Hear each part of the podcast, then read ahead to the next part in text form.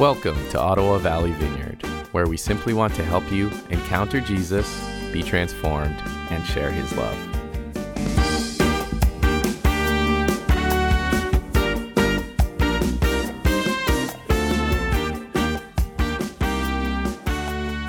Yeah, so uh, we've been looking at the book of First Peter, uh, kind of imagining that we're a people in exile to a certain degree, that we're a people who are in a little bit of a different place, in a little bit of a strange place. We've been uh, displaced by COVID. Uh, we aren't able to meet together as we normally might. Uh, we find all of our relationships um, stressed and strained. Uh, we find that we're missing people that we love and we're uh, not able to connect with them as much as we would like. So there's a, a wrestle there, there's a challenge there as we uh, look towards how to live in the middle of this uh, crazy time. And also in the middle of it, of course, we're under maybe a little bit of a heavier hand uh, in terms of uh, government oversight than we might normally be. The government is uh, telling us what to do, and we're following uh, the government a little bit more closely in the news and on social media, and we're paying attention to when will the next restrictions come, and will they come, and what do they mean for me? What do they mean for my Thanksgiving dinner? What do they mean for my family? And so this is a very, very strange time when we're living a little bit differently, and in many ways that feels a lot probably, uh, although you know, sort of kind of like uh, developing world problems. It feels a little bit like what it probably felt like for the believers in Peter's time who were trying to live out their values uh, in a different way than the people that they were serving and that they were connecting with and that they were relating to uh, in in that time. They were living out their values in a way that. Um,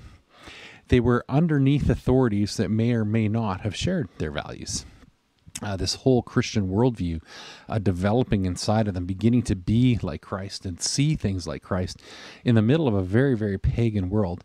And we are getting closer and closer to that in our society. We no longer have a place where Christianity is thriving and on top, and Christian values sort of may dominate or at least have some place in our parliamentary systems and in our bureaucracies and all of that. Uh, Christianity is a smaller factor in all of the decision making uh, than it ever has been in, in recent memory. And so the question is how do we live in relationship to governing authorities? And we look to uh, this incredible book, First Peter, written to the churches in Asia Minor, uh, for some wisdom on that question. Uh, the first thing I want to sort of notice and think about is that, you know, as, as people, we tend to attach our identity uh, to authorities whose values are most closely uh, aligned with our own and we tend to reject the others. So we tend to connect with people that we like, or the people that are like us, or leaders that we like, leaders that are like us, and those that aren't like us, we push to the side. And uh, more than just liking or not liking and those sorts of things, it's actually for many of us an identity question. For many of us, it impacts how we dress, what we wear, uh, sort of the way we present ourselves. We play a little game for a second and ask uh, this little game so, show question uh, How would you be perceived if you drive a Tesla or a Prius? You look like a probably a liberal. Yeah, if you drive a pickup truck, you look like a shut it up, boys. Yeah, if you shop at the Gap, you look like a kind of a liberal. I think it's kind of iffy. Yeah, Banana Republic. I don't know what's the gap, right? Yeah, exactly. If you shop at Cabela's, you look like a oh, definitely hardcore conservative, right? If you wear skinny jeans and hemp shirts, you look like Matt. Uh, no, you look like a liberal. Okay. Um, if you uh, wear jeans that humans can wear and plaid, conservative, right? Yeah. So it's the sort of vibes. You listen to CBC two, you are a liberal. If you listen to Country 101, you probably look like a conservative, right? If you drink kombucha with a metal straw, you are looking like a liberal. If you uh, drink anything with two cream, two sugar, you are a conservative, right? If you have no objection to wearing a mask or to follow, and you follow the medical officer of health on Facebook, you probably look like a liberal. If you think NASA faked the moon landing, the earth is flat, and that Justin Trudeau is part of the deep state, you are right?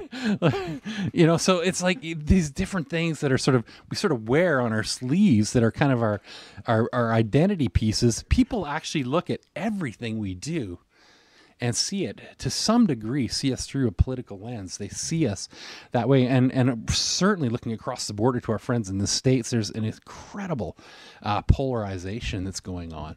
Um, everything is political uh, there. Everything is about uh, whether you are a conservative, whether you are a liberal. There's just this massive, massive divide. And it's an incredible challenge. But the reason for that divide, I mean, and sociologists look at this from a whole bunch of different perspectives, but when you boil it right down to why there is such a divide between this person, that person, all across the spectrum, is that wherever you are at, whoever you are as a person, you want to get power to get what you want. And that's a fundamental thing that sort of drives us as humans. We want to get people like us in power so they can give us the stuff that we want.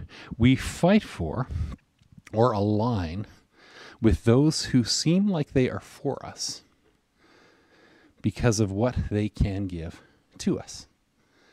We align with those who seem like they're for us because of what they can give to us. Now I want to go back to our text and see what first Peter is saying to the believers who were probably in that space and time wrestling uh, with that, looking for allies, looking for somebody to protect them in an incredibly uh, difficult situation where they were absolutely deep, deep under the thumb of authorities. Not, not, we're not nearly in that bad of a situation, but they're wrestling with this same question. And this is Peter's solution be subject for the Lord's sake to every human institution, whether it be to the emperor as supreme or to governors as sent by him. That should probably make us really uncomfortable. If we're wired like most of the people in our culture and our society, uh, with most of the Christians in our society, um, all of a sudden, the idea that um, it's not about whether authorities are for us and about what they can give to us. If it's not about that, and it's about this different way of living, then we are probably feeling some tension as we read scriptures like that. So it's not about if authorities are for us and what they can give to us, it is about the place we give to them and the God that we do that for. That's a pretty radical shift in posture for us. That word be subject is to place yourself, like to objectively take yourself from one place and put yourself in another place. Good morning from conservative Saskatchewan and my cousin Evan who's watching, right? That's a, a huge, huge challenge for us to put ourselves in a certain place and and this is i mean i'm just telling you what the text is telling us. And this goes against everything uh, in us. This goes against the grain of what we feel like we need to do and who we feel like we need to be in our society. But this is what the text is telling us. Place yourself under every human institution. But you're not doing it for those human institutions. You're doing it for him now, the big question uh, that is there is why? Why does this make sense? Why should our objective not be to just grasp for whatever power we can to make the government do the things we want it to do? Why is that not our primary mode of being? Well, Peter knows that the people are going to ask that question, and he answers it like this He says, First, for this is the will of God like dang that's like the trump card. Like that is like well god's will? Like how, what am i supposed to say to that? How am i supposed to answer that? He's not saying it's yeah it's like a temporary measure under these extreme and difficult situations. Uh, he says this is the will of god. And he explains it that by doing good you should put to silence the ignorance of foolish people Uh, in that day, and I think more and more in our day, Christianity is perceived as a destructive force in society. Uh, we see all kinds of different um, things that Christians do um, that some I think would be actually legitimate. Um, you know, like legitimate statements, uh, wrestling with, hey, why is uh, the government doing this? Why is the government saying this? Asking those legitimate questions and challenging in a good and healthy way. Uh, but there are ways in which Christians behave that are perceived as making us a threat to our culture and our society. And if you listen to anything in terms of listening to like the high level atheist uh, people who are really doing a little bit of uh, an actual like a mission to sort of tear Christianity down. If you're looking at some of the stuff that's going on in the universities and all of that, uh, the argument is is that if you look at the wars, if you look at competition, if you look at all of the destruction, we're just going to blame Christians for all of that, and we're going to put that on them so that we're sort of absolving ourselves, and we've got scapegoats for what's going on in our culture. And of course, there's arguments uh, on the other side of that. There's ways to wrestle that down. Uh, but the reality is, is that apart from all of those arguments and all the intellectual side of dealing with that, uh, he wants us, and Peter is saying God wants us to correct that perception by living in a way that is as servants to our society rather than grasping for power in it. What he's saying is he wants to correct that perception. What he really wants is that when people see us, Jesus doesn't want them to see our issues. Jesus doesn't want them to see our pet issues. Jesus doesn't want them to see uh, the pet things that we hold on to that feel like they're ultimately really, really important to us. He wants people to see Him. That's the primary goal for us as humans is to be reflectors of the glory of Jesus, reflectors of the personality and the character of Jesus. As we are called to display who he is and that trumps um, our need to uh, really uh, stand out on any given issue. The primary issue we are to stand out on is is our character, is our personality, is our way of being, is our way of living consistent with the way that Jesus lived. And he goes on to say, live as people who are free. So, wait, how do we do this? We live as servants of our culture. We live uh, subject to the authorities around us, but yet he's telling us somehow to live as people who are free, not using your freedom as a cover up for evil, but living as servants of God. And he's saying, honor everyone love the family of believers or love the brotherhood, fear God, honor the emperor, honor the liberal government, honor Justin Trudeau, honor Trump, honor uh, the, the the queen. Like what what are you talking about? How would we give honor to these sort of secular, uh, disconnected from God entities that are in authority over us. What does it mean? I mean, there's a whole sermon just in verse 17. Honor everyone, love the family, believers, fear God, honor the emperor. Those are all different words for all distinct reasons. We're not going to get into it. But as to the issue of freedom, what he's saying is we are not to be people who are intentionally just grasping constantly for the things that we want. Are we animals or are we people? And if we are animals, like we had the kids uh, looking at the pigs at the uh, in or at the um, progressive harvest party uh, this weekend, um, you know, pigs they they don't have any thought for anything other than what they can put inside themselves and what they can eat, what they can consume. There is not a giving, generous, self-sacrificial heart in the heart of a pig. Even though, as Simon told all the children, that the pigs are uh, at least as intelligent as a three year old. Uh, those pigs don't have anything in them. They're not free to decide what they do. If you put something in front of a pig that smells like something they want to eat, they will take it into themselves and they will consume it. And they will consume it swiftly because they're driven by their programming. Their programming binds them to certain activities, and you can get them to go places by touching the buttons that cause that programming to operate. That's how you deal with a pig. What he's saying here is that we are to be free. We are to be radically different from that. Now, all of our society tells us that we should be completely driven by our desires and our instincts, and politicians often play to that. They play to our basest desires. And what Peter is saying, we need to radically live above that. We need to live in a way where we are choosing to serve and we are choosing who we serve for and choosing our allegiances according to his will. We have the freedom to that. Uh, and in particular, that freedom is not to be driven by self.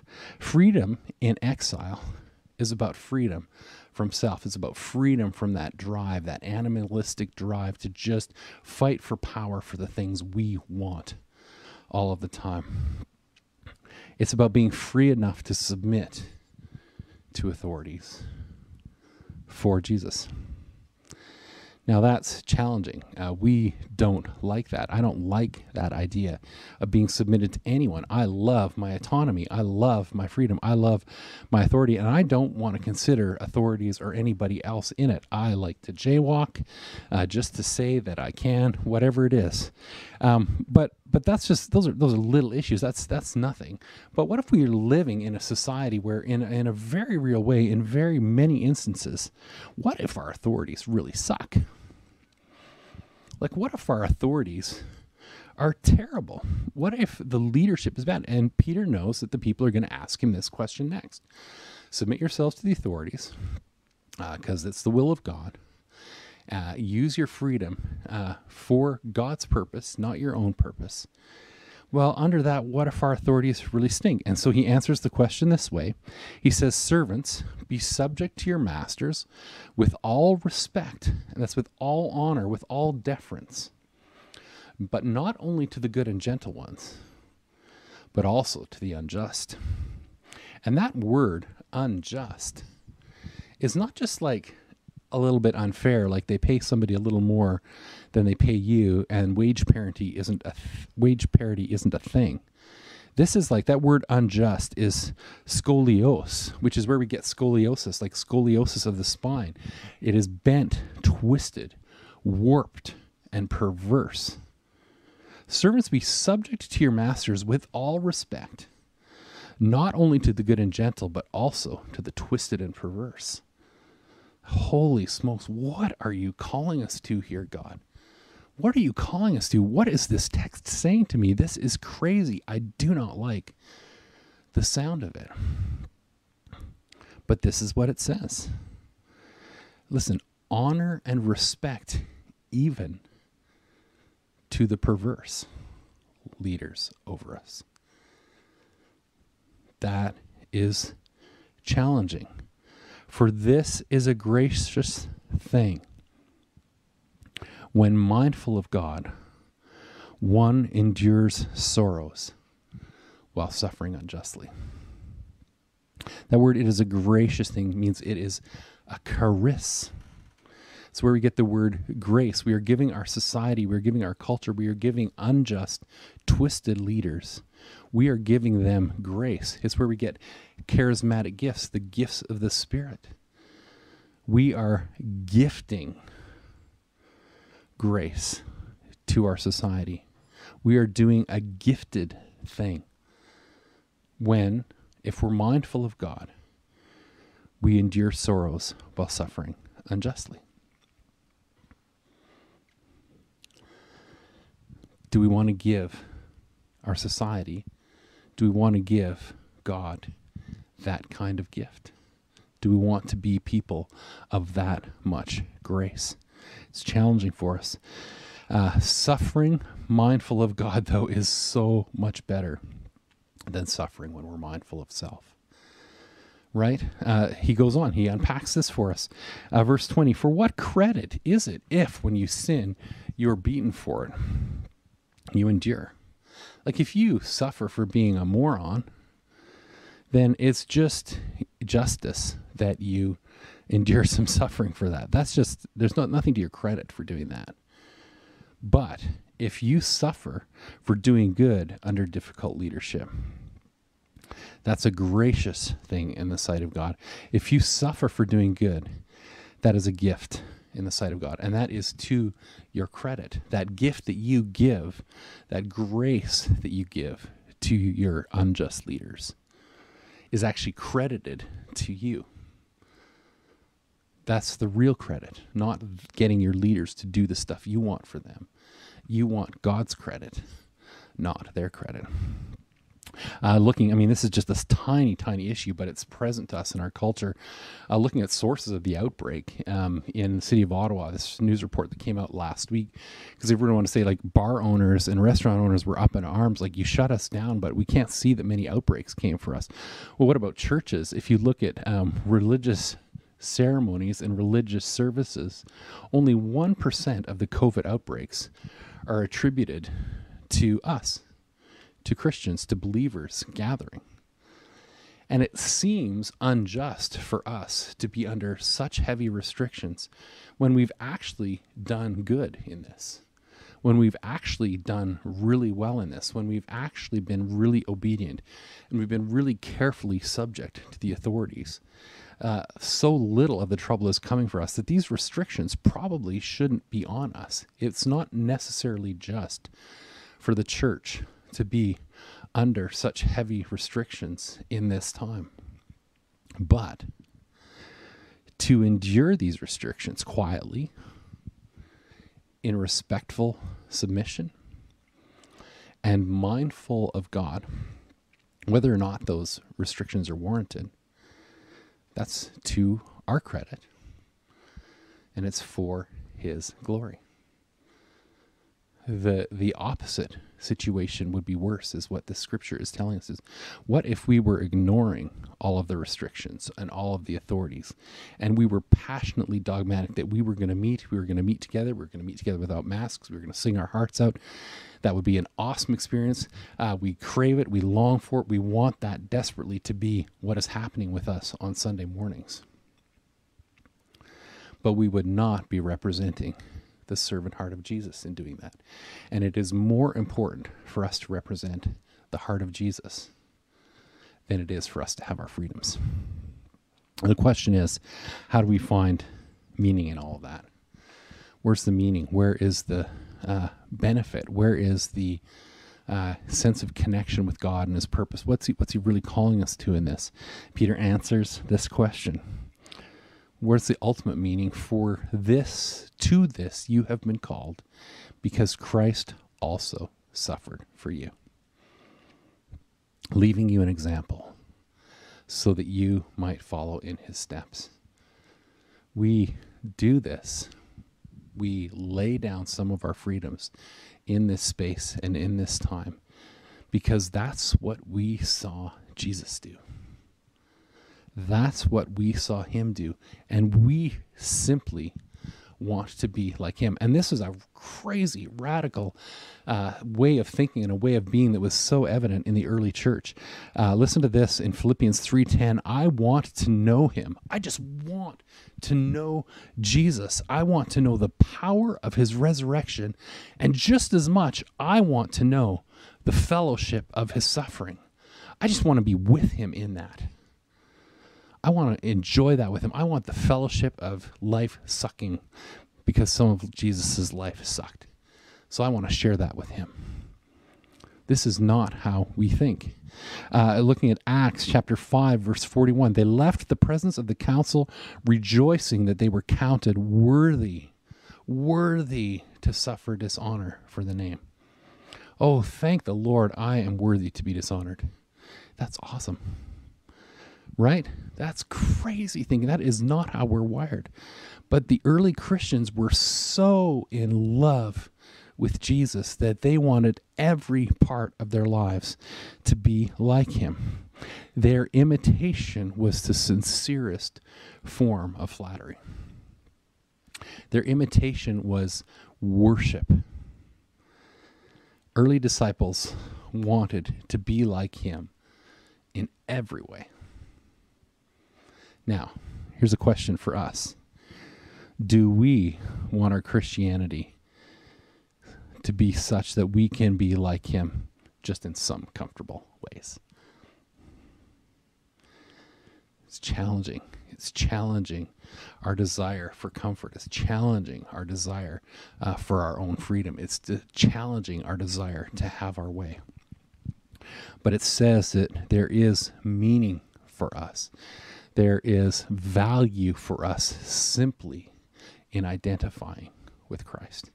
And I'm teaching all of this and I'm emphasizing all of this in a situation that isn't that bad, but it is entirely possible that in the decades to come, our situation could be much more like uh, that of the people living under persecution in the Roman Empire.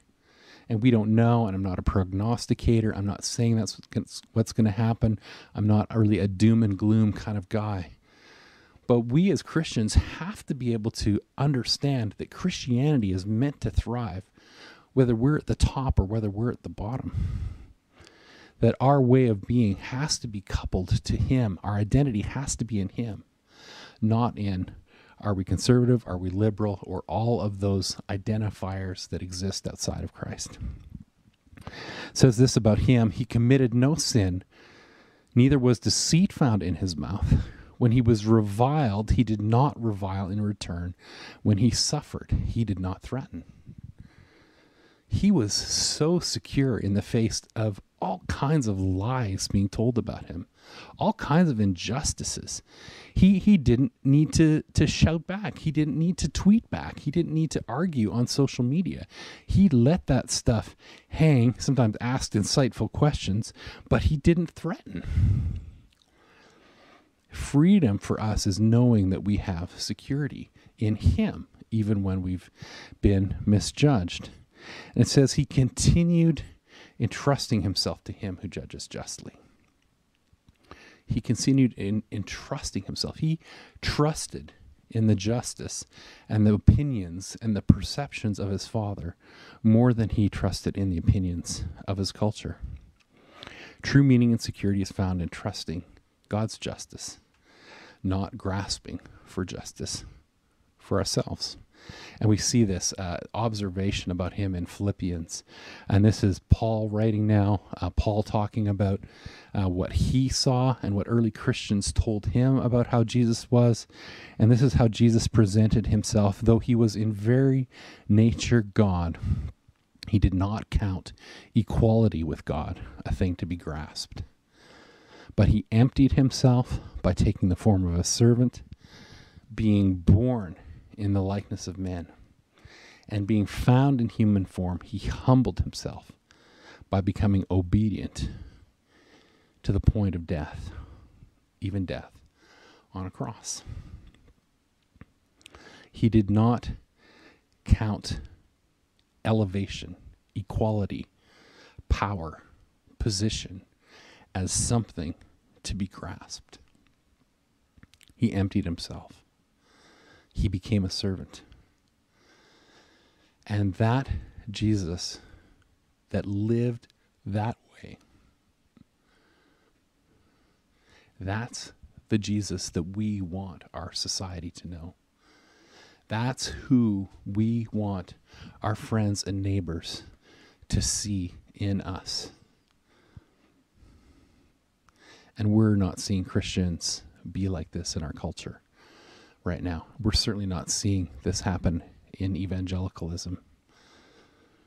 We're certainly not seeing this happen in the political sphere.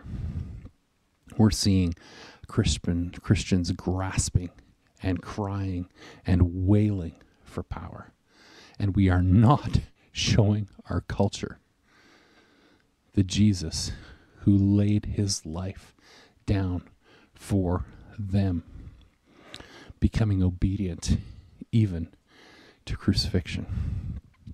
This is a radical way of being that Jesus showed us. He did not play the game to get power, he did not play the game to win.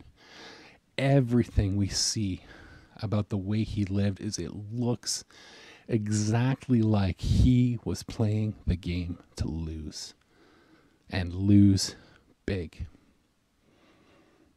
They were ready to crown him. They were ready to ride him into the city. They were ready to uh, place him as a leader over them, that he could kick the Romans out of Jerusalem. And he quietly slunk away and prepared for the cross. And while in every way it looks from the outside like he lost, he was playing a completely different game. There was only one thing that he wanted to win. The only thing that he won was you. The only thing that he won was me. He saved us from our sin. And to him, he won everything. He won you. He won your heart. He won freedom, true freedom for you, freedom that is independent of any political positioning and power. He won you freedom. It is eternal, that is forever. And if we want to model him and we want to be like him, we need to play the same game. We need to win our society for Jesus his way. Not to use power and position to dominate so that we get our way. We have to do this his way by offering our bodies as living sacrifices, by laying down our lives for our friends. And this is all through the teaching of Jesus, through Paul, through Peter. Greater love has no one than this, and that he lays down his life for his friends. John 3:16 For God so loved the world that he gave his only begotten son so that whosoever would believe in him would not perish but have eternal life. The way to freedom the way to life is through surrender. So, as we submit ourselves to authorities for Christ, we find out that He has freed us from sin, He has freed us from self, and we now have true freedom for the church to be who it is called to be, who we are called to be. So that's the call for us to keep our identity and our allegiance firmly anchored in Christ. And that's where the freedom is. And that can happen under COVID restrictions. That can happen uh, as the church persecuted in China. That can happen where Christians are being murdered in Nigeria. That can happen uh, everywhere. Because he has showed us how. And we follow him. Let's take a moment and pray. Father, this is a this is a hard word for those of us who are competitive, for those of us who love power, for those of us who love our strength, for those of us who love our toys, uh, for those of us who love our property, for those of us who love our autonomy, for those of us who love our own authority, uh, to see ourselves as uh, submitted to authorities for you, so that you are given glory so that we are showing who you are more than getting what we want. Would you just show us how to be disciples like that? Would you show us how to live as servants? Would you show us how to be radically generous with our lives? Would you show us how to position ourselves in the middle of uh, political insanity, of uh, riots and shouting and media insanity, would you show us how to have a posture that radically presents the personality of Christ in the midst of the chaos? Let us be witnesses in every way.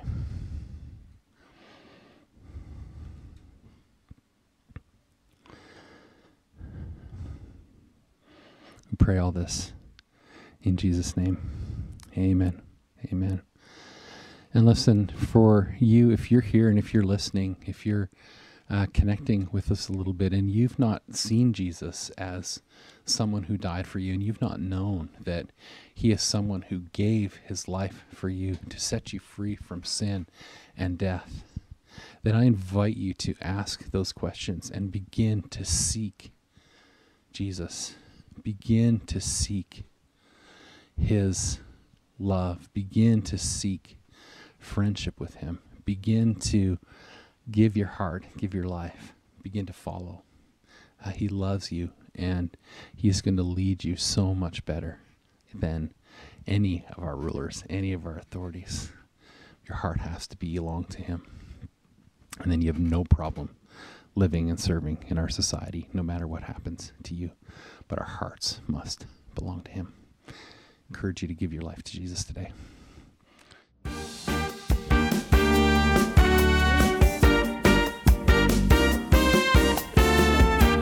Thanks for joining us. To connect to the ministries of Ottawa Valley Vineyard, visit ovv.ca.